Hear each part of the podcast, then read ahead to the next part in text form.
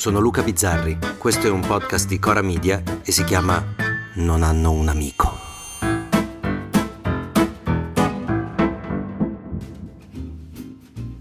Durante il Covid è uscito un film che si intitola The Father, un vero capolavoro di Florian Zeller che ha vinto l'Oscar per la migliore sceneggiatura e che racconta il mondo visto da un uomo anziano, affetto da demenza senile, un mondo confuso, spaventoso, in cui nulla è come sembra, e l'anziano è un monumentale Anthony Hopkins che per questo film ha vinto l'Oscar come miglior attore protagonista. Where is he? I'm here. Diciamo che mi è piaciucchiato questo film, diciamo che a un certo punto ho stoppato perché singhiozzavo dal piangere proprio, non sentivo più le battute, così anche un po' per capire il tono di questa pellicola. Mi è tornato in mente leggendo di un esperimento fatto in un mercato di Milano dalla Federazione Alzheimer Italia, il cui punto di partenza era E se la persona con demenza fossi tu? Questa è la sensazione di confusione che provano ogni giorno 1.400.000 persone con demenza. Praticamente con la complicità di due commercianti, degli ignari clienti del mercato venivano messi in difficoltà. Per esempio, non so, chiedevano della carne e gli veniva consegnata della frutta, o magari sotto una pesca trovavano la scritta coscia di pollo e naturalmente questi poveretti andavano in confusione, non capivano cosa stesse succedendo, esattamente come succede nella realtà a quasi un milione e mezzo di persone in Italia, un numero altissimo. Questa qui è una pesca. Sì, una pesca.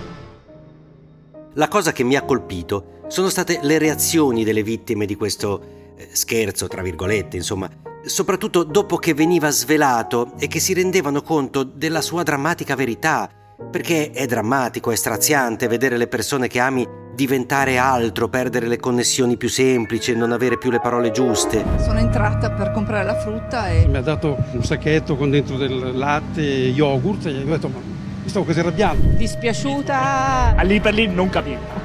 Sono stato un po' lì Confuso? Ma la cosa più riuscita, poi, di questo esperimento è quella frase E se la persona con demenza fossi tu? Che così è messa giù corretta, ripulita. Io la vorrei dire un po' più brutale. E se il demente fossi tu? E se il demente fossi io? E se il demente fossi io? Questa frase forse andrebbe scritta nelle scuole, in tutte le aule, perché vuole dire tante cose, insieme, oltre all'attenzione per quella malattia così tremenda, intanto insegna la scabrosa verità che se i problemi non ci toccano personalmente non esistono, no? Fino al giorno in cui ci toccano personalmente e allora vorremmo che il mondo intero se ne occupasse. Chi se ne fregava del Covid dei cinesi? Bastava non andare al ristorante Davvero siamo stati così coglioni, eh? Io me lo ricordo. Vabbè, le malattie che ci interessano sono le nostre, quelle che possono toccare i nostri figli, mica possiamo avere il tempo per il resto. La fatica che facciamo a occuparci dell'altro, degli altri, dei problemi altrui che non somiglino ai nostri. Togliamo demente da quella frase. Sostituiamo quella parola con un'altra. Eh, boh, quella facile facile è. E se il migrante fossi tu? Io, per esempio, sono per una regolamentazione dei flussi migratori, non per un'accoglienza impreparata e senza regole. Nella mia testa potrebbe succedere anche che qualcuno resti fuori, che non abbia i requisiti per entrare nel mio paese.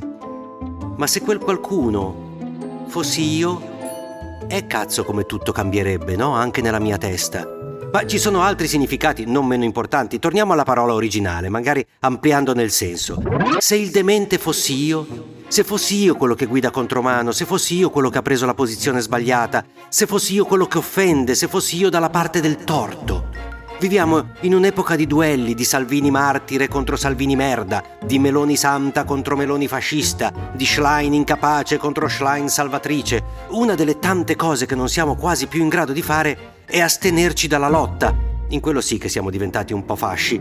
Siamo così occupati a tenere la posizione che non ci passa mai per la testa quella domandina lì. Ma se fossi io il demente? Ma se fossi io a non capire, a perdermi nel nulla? Se fossi io ad avere bisogno, a cercare affannosamente di capire senza la possibilità di capire? Se io fossi The Father, quel padre che vorrebbe solo vederci chiaro e chiaro non può vederci più?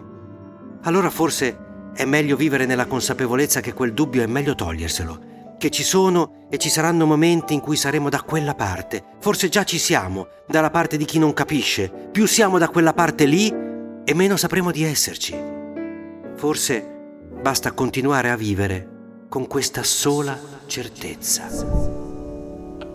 I don't know what's happening anymore. Do you know what's happening? All this business about the flat. Uh, no way to put my head down anymore.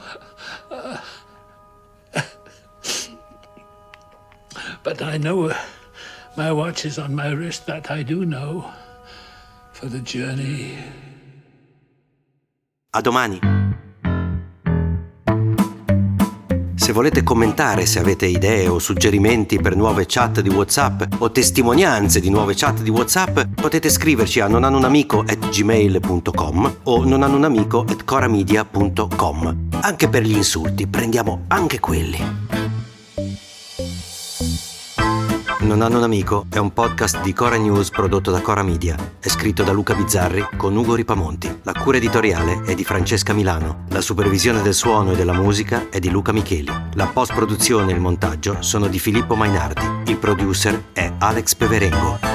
Le fonti dei contributi audio sono indicate nella sinossi.